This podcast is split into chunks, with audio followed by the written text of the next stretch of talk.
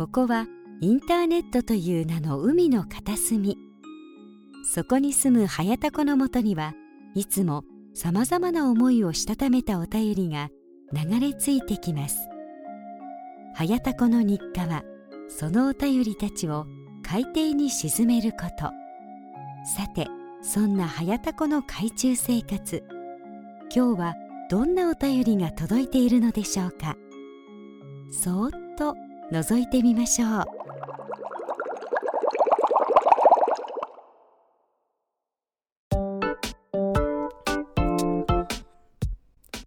はいどうも、はやたこです。えー、タコラジことはやたこの海中生活34日目でございます。今回も最後までよろしくお願いいたします。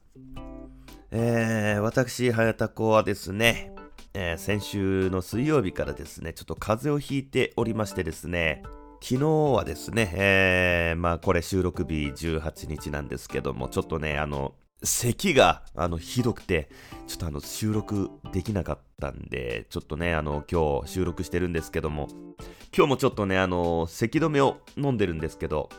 まあどうしてもね、やっぱりあの、夜になるとね、えー、何ですか、交感神経か、副交感神経か、ちょっとあの、えー、どっちがどっちだかね、ちょっといまいちわかんないですけども、まあ、とにかくね、あの、夜になったら、えー、リラックスしてきて、えー、咳がね、ひどくなるっていうね、ちょっとマジ勘弁してほしい感じなんですけども。まあだから1週間以上、えー、続いてまして、で、アホなことにですね、あの、やっぱり日曜日は日課としてね、えー、筋トレやってますんで、えー、なぜかね、えこういう時に限ってちょっと腹筋をね、えー、追い込んでしまってですね、あのもう月曜日から筋肉痛がもう半端なくてですね、えー、咳をするたびに痛いというね、あのー、セルフシックスパッド状態でですね、腹筋がマジでちょっとぶっ壊れてます。ということでね、今日もね、あの、正直、ちょっと収録、めちゃめちゃきついんですけど、まあ、ちょっとね、あの、皆さんにお届けしたい今日はね、えー、お話がありますんで、えー、ちょっと頑張ってね、えー、収録しております。はい。えー、ということで、えー、まずはね、えー、ちょっとあの、先週ね、え忘れてたんですけれども、えもうね、だいぶ前になるんですけれども、あの、コミュ障強制企画ということでね、えあの、僕のツイートにね、えなんだっけな、リプライかな、リツイートだっけな、もう忘れちゃいましたけど、まあ、とにかく、え反応くれた方の、番組を、えー、購読して、えーまあ、ある程度聞いたところで、えー、タコラジで紹介して、さらには、あのメールも送りますよというようなね、えー、企画をちょっと、まあ、してるんですけれども、まあ、あの、メールの方はね、あの、順次お送りしておりますので、えー、ちょっとまあ、お待ちいただきたいなということで、えー、今回、えー、紹介する番組は、えー、東海つながるチャンネルさんでございます。まあこれあの、もともとね、えー、藤もっちさんというね、この方、スーパーディレクターになるんですかね。まあ、もう、すごい、すごい人ですよ。えー、とんでもない、えー、ポッドキャスト、えー、ジャンキーといいますか、もう crazy about podcast な、えー、男でございまして、えー、なおかつ、ポッドキャストの編集の、えー、クオリティもやばいという、で、このあの、東海つながるチャンネルなんですけれども、もともとあの、まあ、鋼のトマトとか、えー、静かなるまったるラジ、ま、まったりラジオとか、えー、まあ、とにかくね、なんか、複数の番組がもともとあったんですけど、それをまあ、一つの、えー、あの、チャンネルに、えー、あの、なんていうんですか、統合して、えー、その中で、あの、まあ、日替わり的な感じで、まあ、番組を配信しているっていう、まあ、スタイルなんですけども、まあ、とにかく、本当にね、全番組の本当に、えー、番組感 あの、本当にね、なんて言うんですか、コミュニティ FM っていうんですかね、本当に、まあ、CM とかもちゃんとしっかり作ってて、あの、もう雰囲気がマジで、リアルにラジオです。本当に。で、まあとにかく音質もいいし、で、まあ書店ボーイさんとか、えー、東海座のなんか悩み相談とか、まあいろいろ、本当にね、リスナーさんを飽きさせないような結構工夫をすごいされてるなっていう感じがして、あのー、まあとにかくね、えー、聞いたことないっていう方、ね、いらっしゃいましたら、ぜひ一度聞いてみてください。はい、ということで、えー、それではね、早速本編の方に参りたいと思います。え、今回の企画はこちらでございます。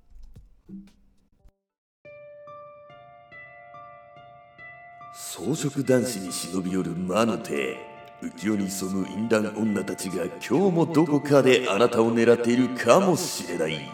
人目もはばからずあの手この手で男たちを誘惑し食い物にするその恐ろしい実態に迫る。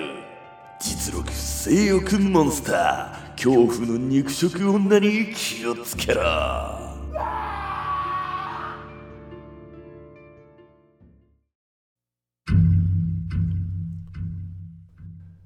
はい、ということでですね、えー、今回の企画は、えー、僕がね、実際に体験した恐ろしい、えー、肉食、いや、もはやね、恐竜女子たちのね、えー、実態をね、ちょっとあの、ここで、えー、リポートしたいなと、えー、いうことでございましてですね。まあ、このタコラジリスナーのね、えー、方だったら、まあ、わかると思うんですけれども、まあ、僕は、まあ、相当なね、えー、ヘタレなんで、まあ、自分がね、えー、いいなと思っている女性にすら、えー、あんまりね、こう、積極的にいけないので、まあ、あの、自分がね、あんまり興味がない方とかだと、まあ、なおさら、もう、どうでもいいわけですよ。あの、ちょっとね、言い方が悪いんですけれども。まあ、なんでね、えー、僕が興味がない女性に対しては、本当にもう、鉄壁のガードでですね、本当にあの絶好調の若林くんぐらいの、えー、本当に難攻不落のね、えー、要塞なんですけれども、それをさらに上回るね、えーまあ、攻撃力をね、えー、誇る肉食モンスターたちとね、えーまあ、出会ってきたので、まあ、ちょっとそういった話をね、えー、いくつか、えー、させていただきたいなと思います。えー、まずね、えー、一人目なんですけれども、これちょっとあの時系列はね、まあ、ちょっとバラバラに、えー、お話しします。えー、まずですね、これはね、一応あの、本人のね、えー、名誉のために、あの、名前はね、伏せて、えー、ご紹介しますけれども、まあ、あの、僕のね、えー、同級生がやってる角打ち屋さんにですね、えー、まあ、あの、よく来る常連さんのね、えー、30前、20代後半、あ、もう30になったんかな、えー、ぐらいのね、えー、まあ、女性グループがいてですね、えー、まあそのうちのね、一人がね、え、まあ、とんでもなくビッチという、まあ、あの、噂は聞いてたんですけれども、まあ、ある日ですね、えー、ついに、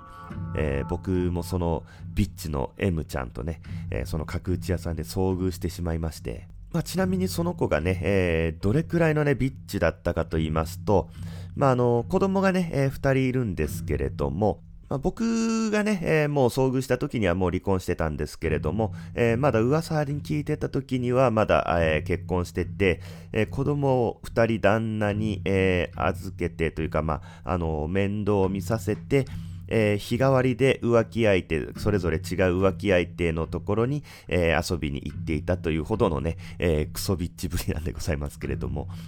まあ、その、え初めて会った日もですね、子供をね、えー、まあ二人とも連れてきてたんですけれども、まあ世話をしないんですよ。ね、仕方ないから、まあ僕のね、同級生とかがね、えー、面倒見てて、まあ僕もたまにまあその子供が、えーって来た時にまあちょっとウェーってこうしてましたけども、まあ当の M ちゃんはね、えー、子供そっちのけで、えー、そこにいる男全員に、えー、色目を使うというね、人目を気にしないというレベルじゃねえっていうマジでとんでもないビッチっぷりでございましてですね。まあ僕の同級生も何人かいて、えー、同級生じゃなくて普通にその角打ち屋さんの、まあ、えー、常連さんのお客さんもいて、その男性陣に、えー、一人ずつ順番に密着していくというね、えー、お前は バスへのキャバ嬢かというね、えー、感じの、まあ実際あのキャバ嬢というかあの結構ね、えー、いい、いいクラブでね、えー、まあ働いてて、まあキャバ嬢っていうかもうホステスさんだったんですけども、まあみんなはね、えー、まあ可愛いって言うんですけど、僕はね、全然可愛いって思わなくて、なんか、どっちかというとなんかちょっと生理的に受け付けない顔してて、あの、なんかちょっと失礼ですけど、まああの、当然ね、えー、僕のとこにも来てね、密着してきて、なんかこう、猫撫で声っていうんですか、えー、まあなんかすごく色目を使ってきたんですけれども、まあ適当にね、えー、まあ軽くあしらって事なきを得たんですけれども、まあ、とんでもないね、えー、クソビッチだったという、えー、一人目の性欲モンスターの、えー、話でした。で続いての、えー、性欲モンスターの話ですけれども、え、これはね、え、ちょっと遡りましてですね、えまあ、30ぐらいの時かな。その頃はね、あの、僕の家に1ヶ月居候したこと知り合ったね、えー、ギャルルというアプリをね、えー、まあ、ちょっとやってた時期なんですけれども、まあ、そのギャルルでね、えー、知り合ったこと、まあ、何日かやりとりをしてて、で、ある日、あの、今、暇だから遊ぼうみたいなことになって、で、えー、向こうがね、えー、友達を呼ぶから、えー、そっちも友達呼べるみたいな感じで、えー、まあ、え言われたんで、まあ、こっちもね、え友達を一人連れて、で、まあ4人でね、えー、まあ遊んだわけですけれども、まあもう名前もね、覚えてないんで、まあ仮にね、A ちゃんとしましょうか。まあ、えー、ギャルルってあの、写真をね、載せれるんですけども、まあ全然違うわけですよ。まあよくもこれだけ持ったなと、フォトショップでも使ったのかっていうぐらいね、全然なんか輪郭も違くね、みたいなね。で、特になんか目がやばくてですね、なんかまあカラコン入れてるのもあって、なんか超目が怖えなと思って、まあまあ、まあいいかと思って、もうしゃあねえわと思って、まあ遊んだんですけど、まあ友達はね、まあ楽しんでたんで、まあいいかと思って。で、その日はその、その A ちゃんのね、えー、家に、まあ送って、で、まあ解散しようかみたいな、もう流れだったんですけども、その A ちゃんがね、もう、ね、家上がっていけばいいや、みたいな感じで、全然車から降りないんですよ。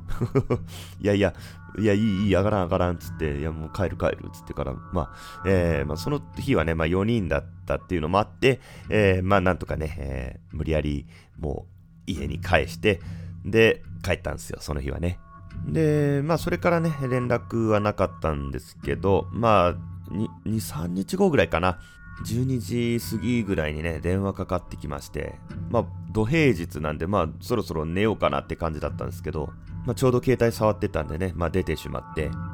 で、そしたら、あのー、お願いがあるんだけど、つって、あのー、終電なくなったから迎え来てほしいって言うんですよ。いやいやいやいや、彼しかと わしは彼しかというね、えー、感じなんですけども、当然ね、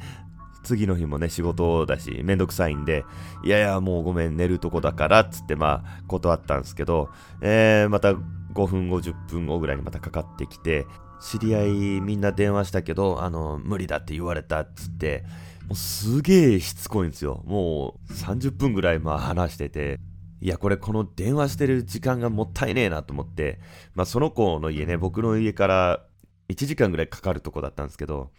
分かった、もう、今から行ってやるよ、つって、で、えー、まあ、迎えに行きまして、夜中ですよ。もう1時ぐらいになってましたよ。で、えー、その子のね、えー、家に送ってる途中でね、えー、車の中でですよ、僕の一物を触ってくるんですよ。いやいや、何してんの？ってなるじゃないですか。そしたら、え、いいじゃん、別に、みたいな感じで、いや、ただ触りたいだけ、みたいなこと言うんですよ。いやいや、運転気が散るからやめてって言って、まあ、そのやりとりを、まあ、続けてて、もう、いや、もういいや、もうめんどくせえと思って、もう触らしてたんですよ。でまあ、そしたら、あのね、えー、物理的なやっぱり刺激で、まあ、反応しちゃうじゃないですか。で、そしたら、あの、立ってきたよ、つって。いやいや、お前が触り寄るからや、つって。で、まあまあ、そこまではね、まあまあ、まだ良かったんですけど、あの、あることかね、あのベルトを緩めて、あのチャックを下ろし出して、いや、ちょちょちょちょちょちょちょっとなるじゃないですか。ちょちょちょちょ、それは、それはさすがにあかんてって言って、え、男の人こういうの好きでしょって言うんですよ。いやいや、AV の見過ぎじゃっつって。で、まあ、あることかさらにこう、加えようとしてきたんで、いや、さすがに、ちょ、待て待て待てっつって頭を押さえて、事故る事故るっつって。そしたら、え、じゃあその辺止めたらいいじゃんって言うんですよ。いやいや、止めて何すんだよみたいな。もう、ちょっとマジでしつこいから、ちょっと本気めに怒ったんですよ で、そしたらまあ一応おとなしくなって、で、まあ家まで、送ったらまた今度また降りないんですよ、そこで。一人で寝るの寂しいから、せめて私が寝るまで一緒にいて、みたいなこと言うんですよ。やかましいわ、つって。マジで次の日早いからつって、ちょっとあの、強めに言って、えー、まあなんとか家に帰して、えー、まあこれもね、事なきを得たという。まあ、さすがにね、もうその後は着去してね、えー、二度ともう会うことはなかったんですけれども、いやもう今考えても恐ろしい性欲モンスターでした。えー、続いての性欲モンスターは、えー、こちらもですね、えギャルルで、え、知り合った女の子なんですけれども、まあね、やっぱりね、ギャルルってね、そんなやつばっかりなんだなってもうね、えー、いい加減気づけよというね、まあ話ですけれども。まあでもね、ギャルルで知り合った子とちゃんとね、えー、1年ぐらいお付き合いした子いますからね。まあでもその子もまあまあ、えー、20歳だったんですけど、結構まあ性欲は強めの子だったんでね、まあやっぱりギャルルイコール性欲モンスターなのかなっていうまあ、えー、感じはしますけれどもね。まあそれは、えー、置いときまして、えー、続いてのケースはですね、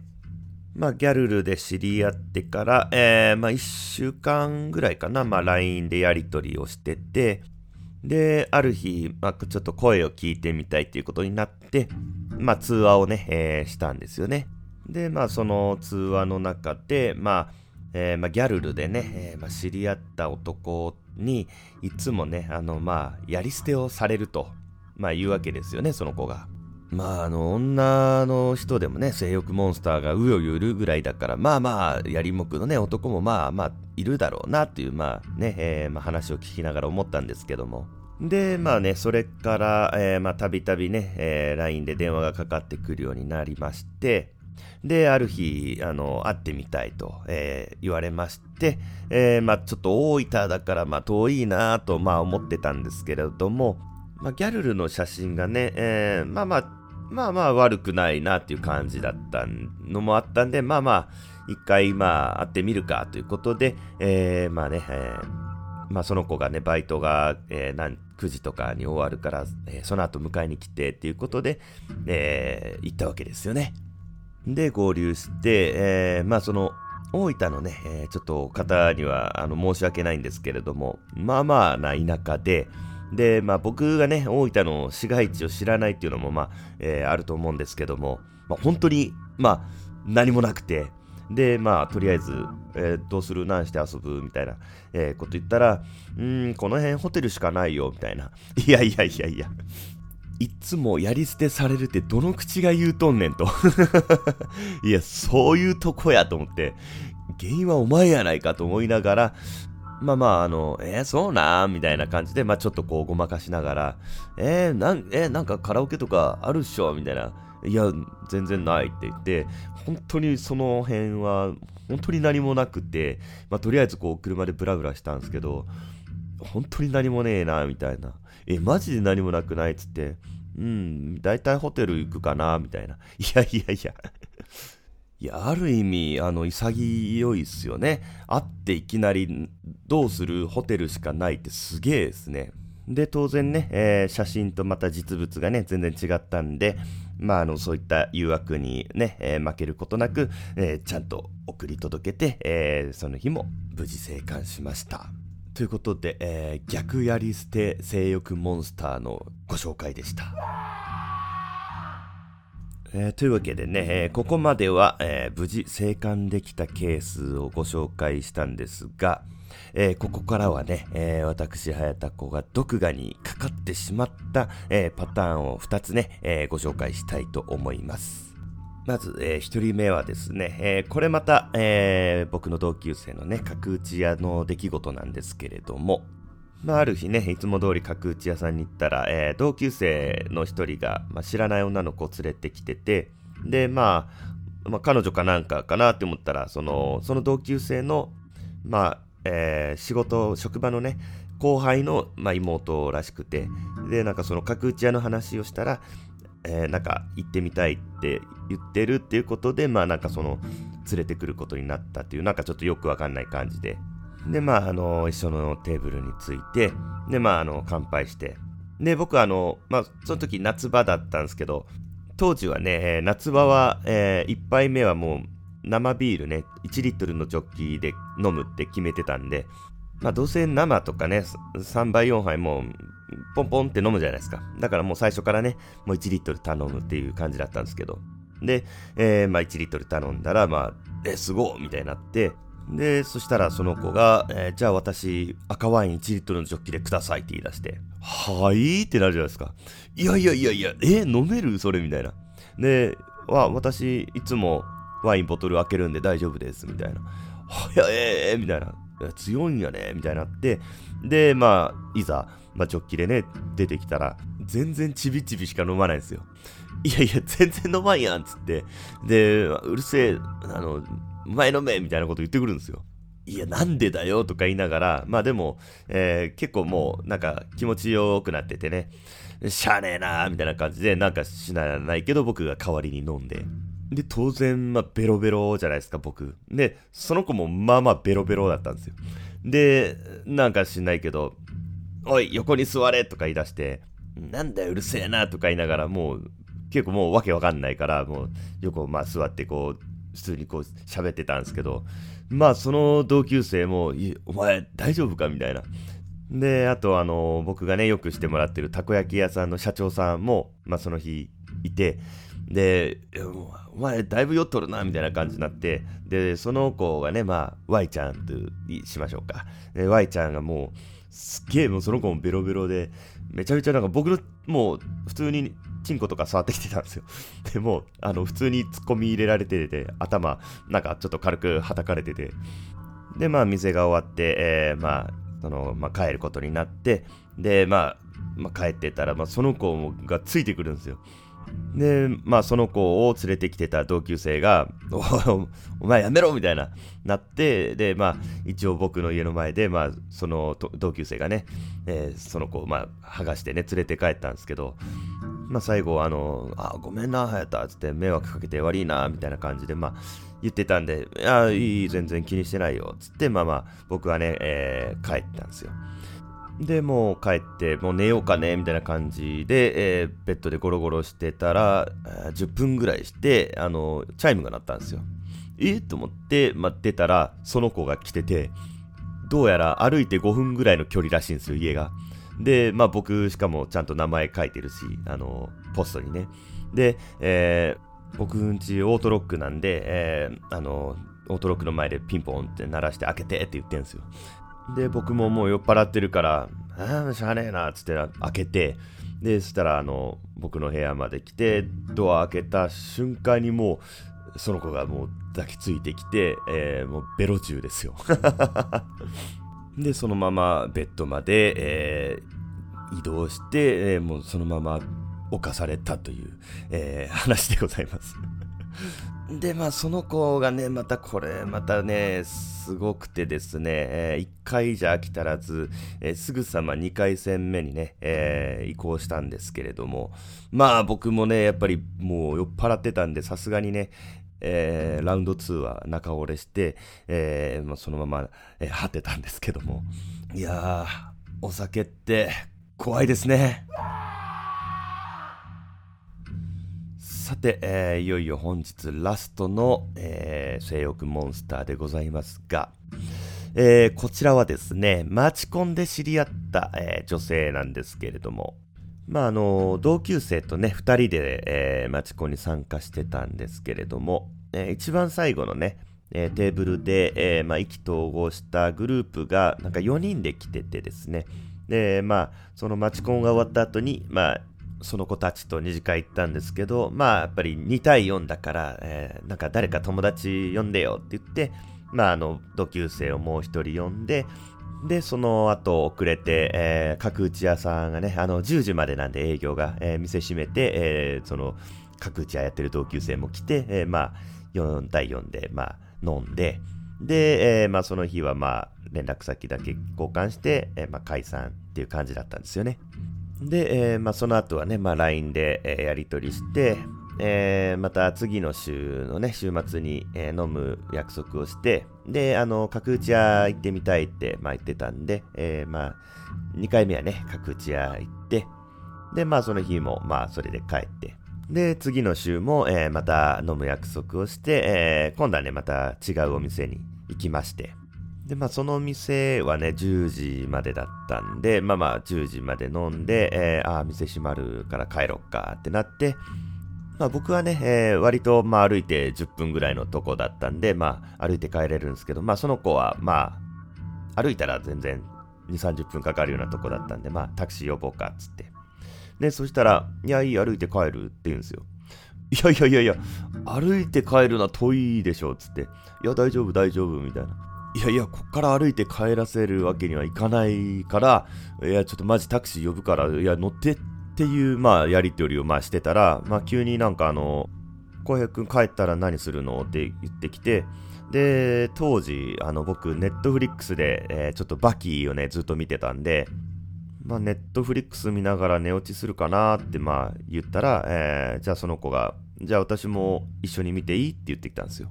あ、じゃあそれだったら映画でも見る？っつって。で、うん、あ、見たい見たいって言って、えー、まあ、僕の部屋まで来て、で、まあ、ネットフリックスで、な、何流したかも覚えてないですけど、なんか適当な映画再生して、えー、まだ最初の全然オープニングのなんか音楽が流れてる最中に、えー、もう突然襲われるという。まあその子でもあの中リーサーにのね結構あのまあ綺麗な、えー、子でまあ僕もまあいいかなって思ってたんで、えー、まあ全然良かったんですけどまあその後ね、えー、2、3回、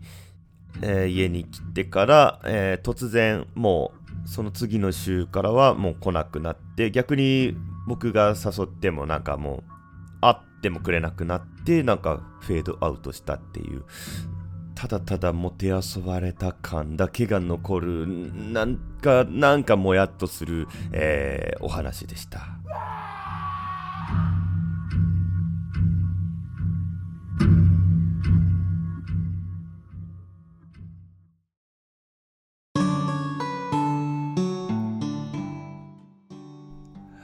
はい、ということでエンディングでございます。えー、今日ですね、これ収録してて、ちょっともう声がね、えー、かすれてきてるんですけども、まあね、相当、やっぱり途中で咳が出たりね、もう、あの、声がガラガラになったりして、すごい撮り直してるんで、去年のあの年末のね、えー、1時間スペシャルの時より、えー、収録めちゃめちゃ時間かかっております。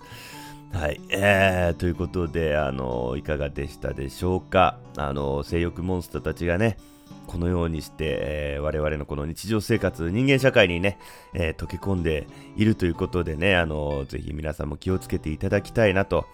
えー、思うわけですけれども、えー、簡単なちょっと見分け方の法則的なものをね、えー、ちょっと発見したんで、ちょっとこれをシェアしておきますと、まあ、あの、最後の中リーサと、えー、その前のね、えー、ワイン1リットル女と、えー、あと僕がね、タコラジのこの1話目、1日目の、えー、失恋話の、えー、まあ、遊ばれた、僕からするとまあ遊ばれた子なんですけども、えー、この3人共通して真っ赤な口紅に、えー、パイパンでございました。ということでね、えー、それでは告知をして終わりたいと思いますけれども、えー、この番組ではお便りを募集しております。タコ殴りにしたいと思っているほど怒っていることを送っていただくタコ殴りにしてやるのコーナー、えー、タコツボにはまってしまって抜け出せない状態、つまりお悩みを送っていただくタコツボ状態のコーナー、その他、えー、愚痴、感想、クレーム、励ましのお便りなど何でもいいので、えー、どしどしお送りください。えー、お便り採用された方で希望者の方は、えー、タコラジステッカーを送っておりますので、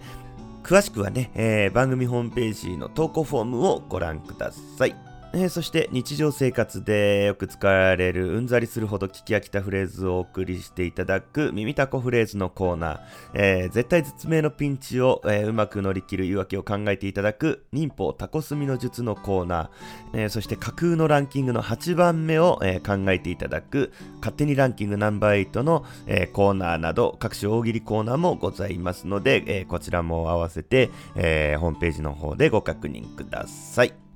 はい、ということで、えー、タコラジコと早田子の海中生活34日目は、えー、そろそろ終わりにしたいと思います。それではまた次回お会いしましょう。ありがとうございました。さようなら。